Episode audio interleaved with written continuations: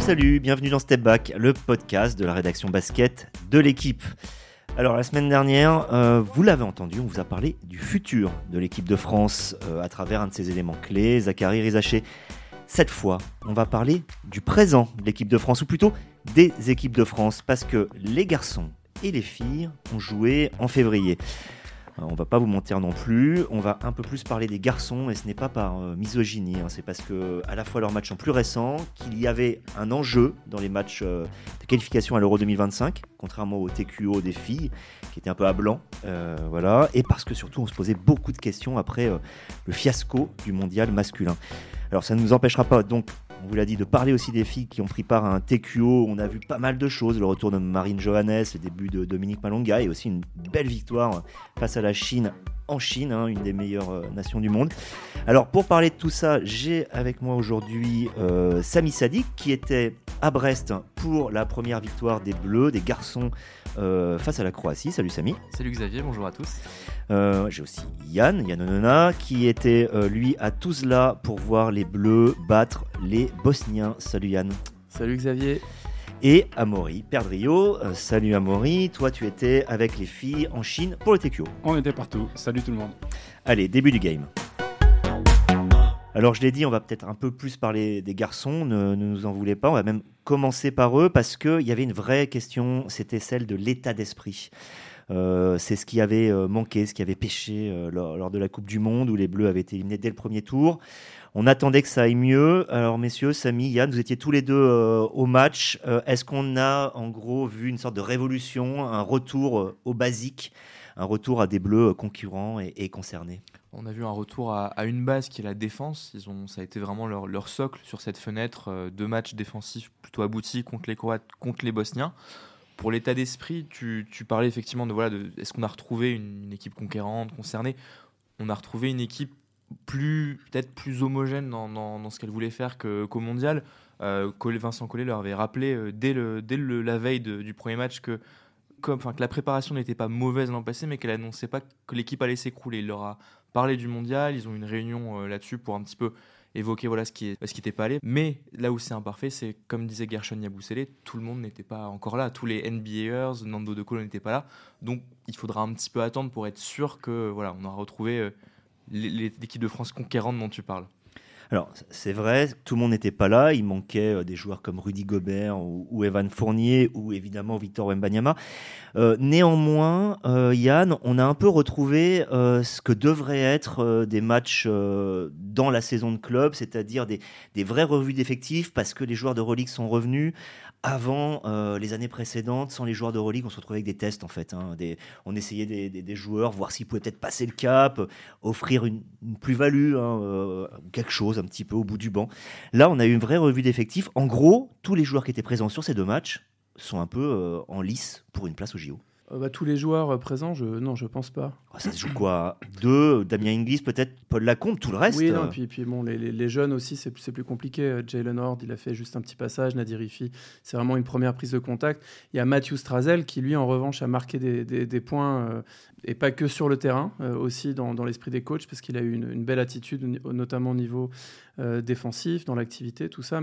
Mais non, moi, ce qui m'a le plus frappé, c'est que j'ai l'impression qu'on n'a pas appris énormément de choses. Je pense qu'il va y avoir une telle révolution cet été quand on va mettre Victor Wembanyama au milieu de toute cette équipe et ça va changer tellement de choses qui sont imprévisibles aujourd'hui dans le jeu, même si on a des idées, mais il faut vivre ça, il faut faire des matchs avec ça. C'est-à-dire que là, on était vraiment ça a été intéressant pour Vincent Poirier, par exemple, qui a réaffirmé vraiment qui fait la saison de sa vie, je pense au Real, la meilleure saison de sa carrière et qui a marqué des points très clairement, qui a été dominateur à l'intérieur et qui a montré qu'il savait faire plein de choses et des choses simples et qu'il exécute très bien et qui ont de l'impact.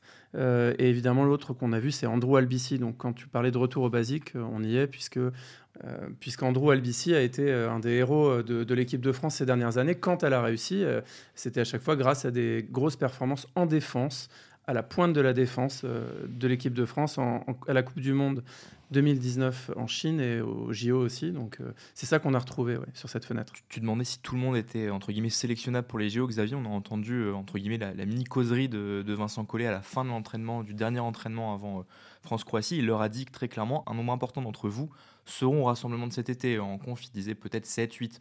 Donc, il imagine quand même reprendre effectivement une grande partie de cette équipe fenêtre pour les JO, et ça a été aussi un peu, j'aime pas trop le mot, mais une carotte en termes d'état d'esprit. Voilà, il fallait se montrer positivement, se montrer qu'on adhérait un peu aux valeurs que l'équipe de France voulait retrouver pour espérer être dans cette équipe en juin. Oui, ça c'est un message d'ailleurs adressé aux joueurs NBA, puisque l'année dernière évidemment, un des problèmes, j'imagine, dans la tête du staff, c'est que il y avait une diversité d'approches et effectivement trop de joueurs qui s'attachaient à leur statut ou qui avaient trop un ego qui débordait au lieu d'être là pour l'équipe. Et c'est évidemment une obsession, ça, pour Vincent Collet. Je suis presque étonné, Yann, quand tu dis on n'a pas appris grand-chose. Par exemple, on sait qu'il y a une interrogation très forte, c'est sur le poste de meneur. Tu dis toi-même, Albicy a marqué des points, Strazel a marqué des points. À l'inverse, Nadir Hifi, quand on voit qu'il n'est pas pris dès le premier match, on ne savait pas forcément quelle allait être sa vitesse d'apparition à l'intérieur. J'ai l'impression qu'au contraire, il y a quelque chose qui s'est créé. Amaury, qu'est-ce que tu en penses ? On n'a pas appris des petites choses sur ce poste clé ? Ce qu'on continue d'apprendre, c'est que le chantier est toujours ouvert, en fait. Et que, on peut faire un parallèle d'ailleurs avec les Bleus au féminin. C'est que depuis que Tony Parker et Céline Dumerc ont laissé les sélections, ce n'est pas des places à prendre. Il y a juste à repenser ce poste-là, parce que leur présence était tellement proéminente qu'il faut imaginer avoir des spécialistes au sein de ce poste de meneur. C'est-à-dire qu'on en prenne deux ou qu'on en prenne trois. Il faut un spécialiste de la défense, un spécialiste du jeu à deux. Et là, je pense par exemple notamment à Thomas Hurtel, si on arrive à le récupérer. Un spécialiste peut-être plus créateur offensif individuel. C'est peut-être pour ça qu'on a testé Nadir Hifi. C'est peut-être aussi pour ça qu'on envisage un Sylvain Francisco et qu'on garde toujours d'un coin de l'œil les Kylian Hayes, Théo Malédon. Parce qu'on ne sait pas toujours tout à fait composer ce duo, ce trio de meneurs. Mais là où l'a dit Yann, c'est qu'à partir du moment où on décide que l'équipe de France doit défendre pour gagner, il y a une donnée qui sera commune, c'est Andrew Albicy. Pour l'instant, c'est lui qui fait sens, et le reste, la porte est ouverte à tous ceux qui voudront bien s'enfoncer dedans. Mais attention, il fait sens, Andrew Albicy, parce qu'il a une compétence particulière en défense. Il perturbe l'adversaire dans les mises en place offensives, et c'est très très précieux. C'est pas pour l'utiliser 30 minutes par match. Donc c'est vrai que ça, comme disait Amaury, le chantier est complètement ouvert. Est-ce que Thomas Hurtel revient ? Il y a quelque chose qui est important, c'est que ces dernières années, le jeu de l'équipe de France pendant les médailles était très axé sur les joueurs arrière. C'est Evan Fournier et Nando de Colo qui étaient les plus gros fournisseurs de points. Or, c'est quelque chose qui va être amené à décliner forcément de par leur âge, de par le fait que Evan ne jouait pas depuis un an et demi, même si ça s'arrange. Et l'arrivée de Victor Wembanyama va faire pencher le jeu de l'équipe de France vers la raquette et vers l'intérieur. Et donc là, on a besoin, et ça a été un des problèmes des 2 dernières années, de meneurs qui donnent la balle à l'intérieur. Et dans ce registre précis, on a vu qu'on était très déficient l'année dernière, et Thomas Hurtel est l'un des plus talentueux dans cet exercice précis. Or, il est pour l'instant complètement barré par le fait qu'il est en Russie toujours sous contrat et qu'il n'y a pas de porte de sortie pour l'instant. En tout cas. Alors, il ne pouvait pas venir. J'ai juste une petite question naïve. Frank Ntilikina, Kylian Hayes n'avaient plus de contrat NBA au moment des fenêtres. Ils ne pouvaient pas venir faire une apparition. Quand Vincent Collet annonce sa liste, je crois que c'était le 19-20 janvier, ils étaient encore sous contrat en NBA. Mais Kylian Hayes était à Détroit, Frank Ntilikina à Charlotte. Après, en fait, je pense qu'il y a toujours un peu cet équilibre. Ils espéraient rebondir. Ils ont jusqu'à, je crois, au 1er mars pour essayer de trouver une terre d'accueil dans une autre franchise NBA. C'est compliqué de venir en équipe de France et ensuite de devoir retourner en NBA si jamais le téléphone sonne pour s'installer, je ne sais pas, à Charlotte, dans une autre équipe. Donc, c'était peut-être un petit peu compliqué. Et le staff, la question se posait pour Evan Fournier, par exemple, qui ne jouait pas du tout, lui, à l'époque où Vincent Collet annonce sa liste. Mais ça n'a pas été étudié de les faire venir. C'était aussi, d'un point de vue assurance aussi, c'est complexe de faire venir ces joueurs NBA pendant les fenêtres. Donc, non. Puisqu'on parle de l'équipe de France, c'est pas seulement des matchs, mais Evan Fournier rejoue. C'est sans doute la meilleure nouvelle qui pouvait arriver à Vincent Collet, aux Bleus, à tout l'écosystème équipe de France. Oui, c'est une excellente nouvelle pour lui d'abord, hein, évidemment, puisque pendant 1 an et demi, quasiment, il ne voyait pas matchs. Le terrain. Voilà, 3 matchs. Poignée de minutes. Donc non, c'est important, tout simplement juste pour retrouver des gens, mais pour que le moment venu, quand il sera en équipe de France, il ne soit pas obligé de retrouver son rythme. Et c'est important parce que puisque l'une des critiques parfois qui a été formulée, c'est que peut-être il jouait trop pour retrouver son rythme, donc fatalement un peu trop pour lui, avec le talent qu'on lui connaît par moment, donc c'est pas la question. Mais effectivement, s'il est libéré de cette charge de devoir retrouver son rythme et de devoir retrouver un rôle ou se convaincre ou se prouver, ou enfin je ne sais quoi, il sera forcément plus utile et plus efficace à l'ensemble de l'équipe. Donc on sait plus de choses désormais sur Evan Fournier. Il y a un petit bémol qui est le fait qu'il joue à Détroit, dans une équipe qui, là maintenant, n'a plus du tout d'ambition sportive pour la fin de saison. Il y a le risque que le temps de jeu pour les vétérans comme lui se raréfie et que Détroit fasse plus jouer ses jeunes. Donc c'est pas garanti qu'il joue jusqu'en avril un petit peu. Enfin, c'est le problème d'être tombé à Détroit. Après, on a craint quelques jours, je sais pas, on a craint qu'il soit tout simplement coupé de son contrat par Détroit. Il y a encore aujourd'hui...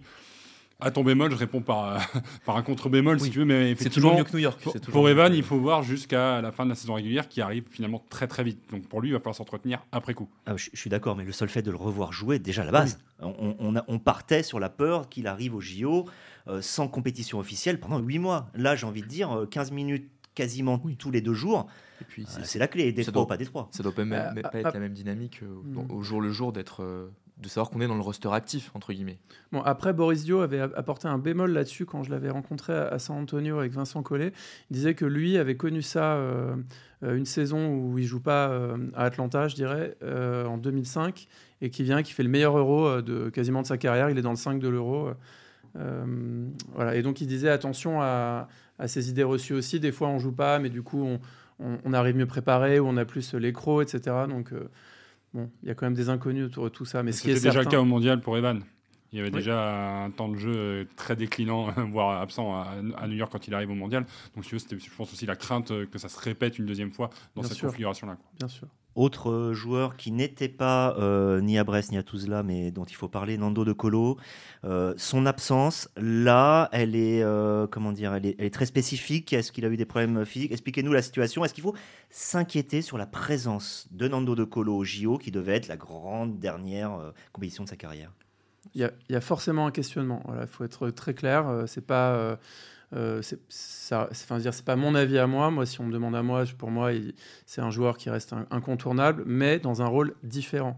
En revanche, évidemment, les pépins qu'il a eu à répétition depuis quelques années posent forcément question. Et on a vu à la Coupe du Monde que, évidemment, les équipes avaient décidé de le cibler parce que c'était le principal créateur de jeu. Et donc, ils lui ont envoyé des meneurs plus jeunes, plus grands, qui ont passé leur temps à lui taper dessus, en fait, tout simplement. Et évidemment, c'est plus difficile à gérer quand on a l'âge qu'il a.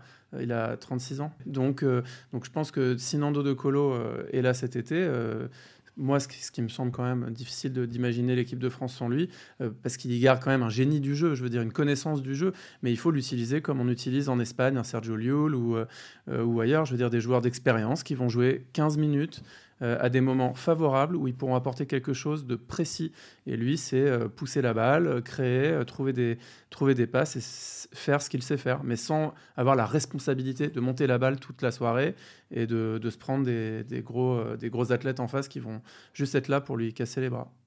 Ce qu'on a vu aussi sur ces 2 matchs, c'est la puissance intérieure de l'équipe de France, sachant qu'elle jouait sans Victor Wembanyama et sans Rudy Gobert. Ce sera très clairement l'atout numéro 1 au JO. Est-ce qu'on est en train de basculer en équipe de France vers un jeu totalement, pas totalement, mais en grande partie basé sur la raquette ? Basculer totalement vers ce jeu-là, non, mais comme l'a dit Yann, le principal enjeu de cet été, c'est comment servir nos intérieurs du mieux possible. C'est ce qu'on n'a pas su faire, même je rajouterais presque 2022, on avait aussi du mal à donner ces ballons à l'intérieur, on perdait beaucoup trop de ballons sur cet euro, même si on finit médaille d'argent. Tu parlais du vivier, il y a un vivier incroyable, un joueur qui n'était pas à cette fenêtre, Moustapha Fall, qui est un des meilleurs pivots d'Euroleague avec l'Olympiakos, n'était pas là. Par choix ou par blessure ? Il était blessé au moment où la liste est annoncée, mais effectivement c'est le seul qui a critiqué publiquement son utilisation lors du Mondial, puisqu'il n'a quasiment pas vu le terrain lors des 2 matchs qui comptaient pour le coup. Et en fait, Moustapha Fall, si on ne l'utilise pas sur ses forces, c'est-à-dire le poste bas, qui est une qualité très rare en fait, chez nos intérieurs, vraiment être capable de dominer poste bas, si on ne lui donne pas ces ballons-là, c'est presque dommage de le prendre, en fait, de le prendre dans un autre rôle qui n'est pas le sien. Donc, à l'intérieur, tu l'as dit, on a un vivier qui est incroyable, Vincent Poirier, Mathias Le Sort, Moustapha Fall pour parler de l'Euroleague, Guerschon Yabusele, Victor Wembanyama, Rudy Gobert, c'est là que sera notre force, notre densité pour ces JO. Et là, on a vu sur cette fenêtre que un Vincent Poirier qui, aurait pu être menacé, par exemple, par l'arrivée de Wembanyama. On aurait pu penser que, bah, voilà, il allait être le 6e ou 7e intérieur. Bah, il fait une saison incroyable au Real, il a confirmé cette fenêtre, donc il renforce cette concurrence qui va être difficile à trancher pour Vincent Collet en juin. Pour résumer, l'équipe de France est-elle revenue dans ses basiques ? Est-elle repartie ? Ou d'après vous, le chantier est-il toujours en cours ? Pour moi, c'est très dur de répondre. Sincèrement, les basiques, oui, mais c'est des matchs de fenêtre. Et honnêtement, ce qu'on a vu dans le jeu placé notamment, était quand même très pauvre par séquence, pour pas dire pendant beaucoup de séquences. Il l'a justifié, micro d'ailleurs aussi, sur le faible temps de préparation. Absolument, non, mais je veux dire, il n'y a pas de souci là-dessus. C'est vrai que c'est des matchs bizarres. L'Espagne a perdu 2 fois, la Lituanie a perdu contre l'Estonie, l'Allemagne, championne du monde, a perdu. Enfin, je veux dire, c'est évidemment que c'est des matchs bizarres, mais donc le corollaire, c'est qu'on ne sait pas exactement ce qu'on a appris sur cette équipe. On sait ce que le staff veut, et effectivement, voir Albicy, ça c'était intéressant, voir Albicy défendre comme ça sur Zanan Moussa, qui est quand même le meilleur marqueur de la meilleure équipe d'Europe actuellement, le Real Madrid. C'était quand même très intéressant. Ça donne une direction de là où ils veulent aller. Moi, je pense qu'on va voir une équipe très, très défensive. C'est ça qu'ils vont chercher à construire, avec évidemment autour des choses, mais c'est impossible de savoir comment ça va s'équilibrer. Effectivement, comme disait Samy, comment on va servir tous ces intérieurs ? Et c'est vraiment intéressant, c'est passionnant en fait. On verra ce qu'ils arrivent à faire de tout ça, avec en plus une star au milieu, Victor Wembanyama, dont on ne sait pas comment elle va s'adapter instantanément ou pas au niveau international. Après le bilan, les perspectives, messieurs, quelles sont les étapes à venir maintenant pour l'équipe de France jusqu'au JO ? Normalement, mi-mai, il y aura l'annonce d'une liste alors qui sera élargie. L'an passé, ils avaient choisi d'annoncer directement les 12 joueurs qui feraient le mondial, plus des partenaires d'entraînement. Là, Vincent Collet disait qu'il annoncerait peut-être 15-16 noms pour commencer à préparer les JO. Le rassemblement, le coup d'envoi de la prépa, c'est le 17 juin. Et les 6 matchs de préparation contre un gros casting, Allemagne, Serbie, Canada, Australie, quasiment la crème de la crème mondiale, sauf les États-Unis. Ça commencera pour la finale. C'est pour la finale. Ça commencera tout début juillet. Donc c'est les 3 grosses étapes. Et je comprends pas d'ailleurs pourquoi il l'annonce dès mi-mai. Il peut le faire un mois plus tard s'il le veut. À un moment où les saisons ne sont pas terminées, je pense qu'il y a donc avec les problèmes de blessures, il y a une volonté peut-être de ne pas commencer à zéro le 17 juin en fait, de pouvoir avoir eu des conversations, pouvoir peut-être avoir appelé chacun des joueurs individuellement, expliquer quels seraient les rôles. En fait, pas commencer, pas que tout le monde se découvre le 17 juin à l'INSEP, prendre de l'avance parce que c'est la ritournelle depuis plusieurs saisons. C'est très court une préparation avec la NBA qui bloque un peu ces joueurs pour le temps où ces joueurs sont libérés. Donc l'important, c'est de ne pas repartir d'une page blanche dès qu'il y aura les premiers entraînements. Et au détail près aussi, tu me corrigeras Yann, mais parce qu'on parle des Jeux Olympiques, la liste, elle est plus sous l'égide totale de la Fédération française, mais du CNOSF, qui a ses propres prérogatives. Et je sais aussi d'ailleurs que la liste définitive des joueurs engagés, et j'imagine les options en cas de défection, doit être rendue très tôt vis-à-vis du CIO. Donc je pense que ça permet d'engager tout le monde assez tôt. Eh bien, Amaury, tu vas garder la parole, puisque justement, après avoir fait ce point sur les garçons, on va faire parler des filles qui donc, ont disputé 3 matchs de tournoi de TQO, tournoi qualificatif aux Jeux Olympiques, en Chine un petit peu plus tôt, vers le 13 février. Elles les ont gagnés tous les 3. Alors, précision, il n'y avait aucun enjeu pour les Bleus, puisqu'elles se sont déjà qualifiées en tant qu'organisatrices, enfin, la France en tant que pays organisateur, ça on le sait. Ce qui est intéressant, c'est qu'il y a eu des très grands écarts, même face à la Chine, face à qui elle restait sur 2 défaites, notamment une défaite en quart de finale du Mondial 2022. Là, c'est plus 32. Est-ce que tu peux nous faire un petit bilan de ce que tu as vu, toi, au cœur de la Chine ? C'était en plein territoire. Bah, ce qu'on a vu, c'est qu'en fait, alors contrairement aux garçons où tout le monde n'est pas disponible, là, on a vu quasiment l'équipe de France féminine qui va se présenter aux Jeux cet été. C'était un des enjeux majeurs du staff qui avait ces joueuses-là à disposition, toutes à peu près en bonne santé, à l'exception de Sandrine Gruda, donc qui n'était pas disponible, préservée. Elle n'était pas blessée au moment de la fenêtre, mais le staff a considéré qu'il fallait lui donner du temps de repos parce qu'elle revenait de blessure. Donc voilà, il y a eu plein d'enjeux en dehors du non-enjeu sportif, à savoir constituer un groupe qui allait ressembler à celui des Jeux, réintégrer Marine Johannès et Gabby Williams, la première après la polémique de l'année dernière sur sa non-sélection à l'Euro, et la seconde qui avait été privée d'Euro en raison d'une commotion cérébrale, et créer un état d'esprit. Avec ces réintégrations, il fallait pouvoir un peu, à l'image des garçons, Alors stylé, cet état d'esprit olympique, cet objectif ultime qui est celui d'aller chercher un podium à Paris, ça n'a pas été dit comme ça encore, mais c'est ce que je pense que dans tous les entretiens qu'on mène, c'est un peu cet objectif-là qui ressort, c'est essayer de briller à Paris avec une place sur le podium. Et elles avaient fait de cet affrontement face à la Chine, c'était vraiment une sorte de radioscopie de ce que l'équipe de France avait à donner de meilleur sur les prochains mois. On a titré, après le troisième et dernier match, la griffe Toupane. Jusqu'à maintenant, ça avait été plutôt le doute Toupane, on va dire ça comme ça. La question de sa légitimité est désormais totalement refermée. Je pense que c'est même plus une question de légitimité, c'est une question de discours accepté. Je pense que les joueuses qui viennent en équipe de France aujourd'hui, même pour les nouvelles, par exemple, on a vu Alix Duchet qui a fait sa première sous l'ère Toupane, savent maintenant très vite quelles sont ses exigences à lui pendant une période de préparation, quelles sont ses exigences dans le jeu, l'intensité, le partage des temps de jeu. Voilà, avec Jean-Aimé Toupane, il faut comprendre qu'on ne jouera pas 30 minutes comme on joue 30 minutes en club, ce sera 20, 22 max, 17 en sortant du banc pour Marine Johannès pendant 3 matchs.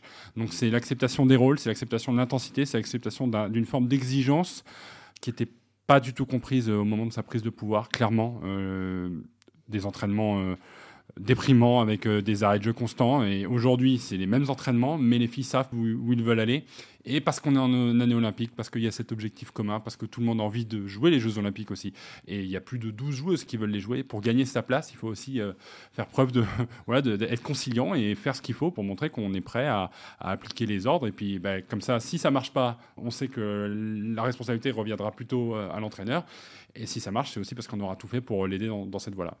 Pour reprendre encore des propos qui ont été donc écrits dans notre journal, c'était à propos du souci avec Marine Johannès, donc qui, rappelons-le, n'avait pas été retenue pour le dernier championnat d'Europe parce qu'elle avait souhaité aller aux États-Unis pour signer un contrat, là où la fédération dit qu'elle avait prévenu très longtemps en amont que ce n'était pas possible, au moins cette année. Là, tu as écrit, c'est ta plume, une polémique que les deux camps ont désormais digérée.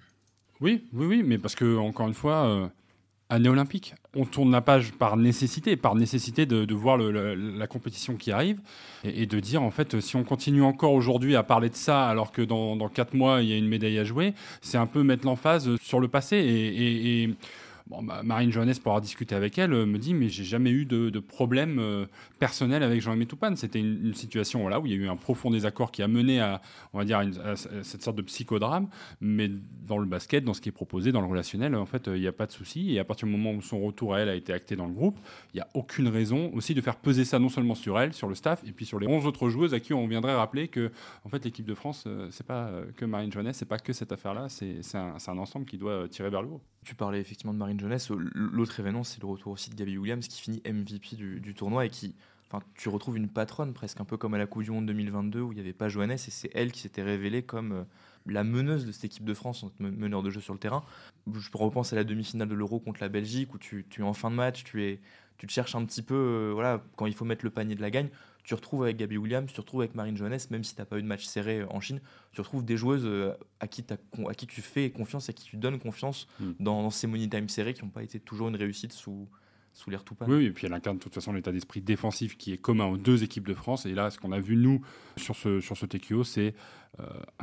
j'ai rarement vu un tel dispositif défensif marcher et toujours redire que la Chine a joué 40 minutes jusqu'au bout. C'est-à-dire qu'on a concassé la deuxième nation mondiale avec une coach qui en face a dit « mais moi je refuse de mettre mes meilleurs joueurs sur le banc pour la qualif pour les jeux du lendemain, je vais les faire jouer jusqu'au bout et jusqu'au bout elles doivent se démener ». Et nous, plus 32, on n'a jamais levé le pied. Et c'était ce qui était le plus beau dans ce match-là, et je pense qu'on était très nombreux à être d'accord sur le fait que c'était peut-être la meilleure partition équipe de France. Peut-être je ne sais pas combien d'années, mais en tout cas de l'ère Toupane, c'était sûr. Amaury, est-ce que tu penses qu'on verra Dominique Malonga, toi, au JO de Paris Est-ce qu'il y a une concurrence, même si évidemment c'est pas du même chose avec Sandrine Gruda par rapport à l'intérieur? Bref, comment se présente le dossier de cette joueuse très prometteuse? Concurrence, je ne sais pas, mais en tout cas, c'est bien les deux joueuses à opposer. C'est-à-dire que je pense que ce qui chagrine un peu en ce moment, c'est l'état de santé fragile de Sandrine, qui met de plus en plus de temps à se remettre de chacune de ses blessures, qui sont des blessures musculaires, donc plutôt des blessures liées à l'âge. C'est pas des accidents pendant les matchs. Voilà, c'est plutôt des fragilités qui se révèlent. Malonga a montré une énorme disponibilité sur cette fenêtre-là.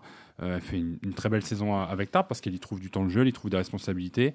Voilà, est-ce que ce qu'elle apporte aussi en défense va compenser l'immense expérience de Sandrine Gruda dont on a besoin dans ce genre d'événement-là. Mais la vraie question, c'est un peu celle aussi qui se posera pour Nando de Colo finalement, c'est dans quel état de santé sera Sandrine Gruda au moment de la préparation et sera-t-elle capable de tenir ce rythme de niveau international suprême là où, voilà, sur cette question-là, j'ai pas trop de doutes pour Dominique Malonga, même si elle a eu aussi des problèmes de santé qui sont plutôt liés à sa croissance et sa jeunesse. Et puis, il y a un dernier sujet, d'ailleurs, sur les filles dont il faut qu'on parle, à Maury, puisque c'est tombé un peu en dernière minute. Saison terminée pour Marine Fotou. Alors, saison terminée en club ou en tout ? Voilà, de ce que je crois comprendre. En gros, saison terminée. Donc, elle a fait une mauvaise chute contre la Chine sur un dos un peu fragilisé déjà. Donc, hernie discale. Et il a fallu plusieurs consultations pour s'assurer du protocole. Donc, elle se fera opérer de cette hernie, donc ça va nécessiter plusieurs mois de convalescence, mais de ce que je crois comprendre, l'objectif jeu n'est pas forcément remis en cause. Elle pourrait être prête pour le début de la préparation des Bleus, elles qui se réunissent le 6 juin pour les tests médicaux et qui rapidement sortiront de Paris pour leur tournée. On n'a pas encore le programme, il n'a pas été annoncé. Normalement, si la rééducation de Marine Fotou se passe bien, elle doit pouvoir maintenir en vie son rêve olympique. On le voit, rien n'est encore joué. Il peut y avoir des blessures sur les joueurs majeurs. C'est quelque chose chez les garçons que pour l'instant, on a réussi à éviter. Il y a des petits soucis de vieillissement et chroniques, mais ça va. Là, on le voit chez les filles, il y en a une qui arrive. Bref, ce serait dommage que ça gâche quelque chose qui est pas si mal. Donc 5 matchs, garçons et filles confondus en février, 5 victoires. Ça laisse vivant vraiment l'espoir de 2 médailles au JO de Paris. Mais ça, on a le temps d'en reparler. On se rappellera, on se reverra, on se reverra d'ici là. Merci messieurs d'avoir participé à ce Step Back et à la semaine prochaine. Ciao.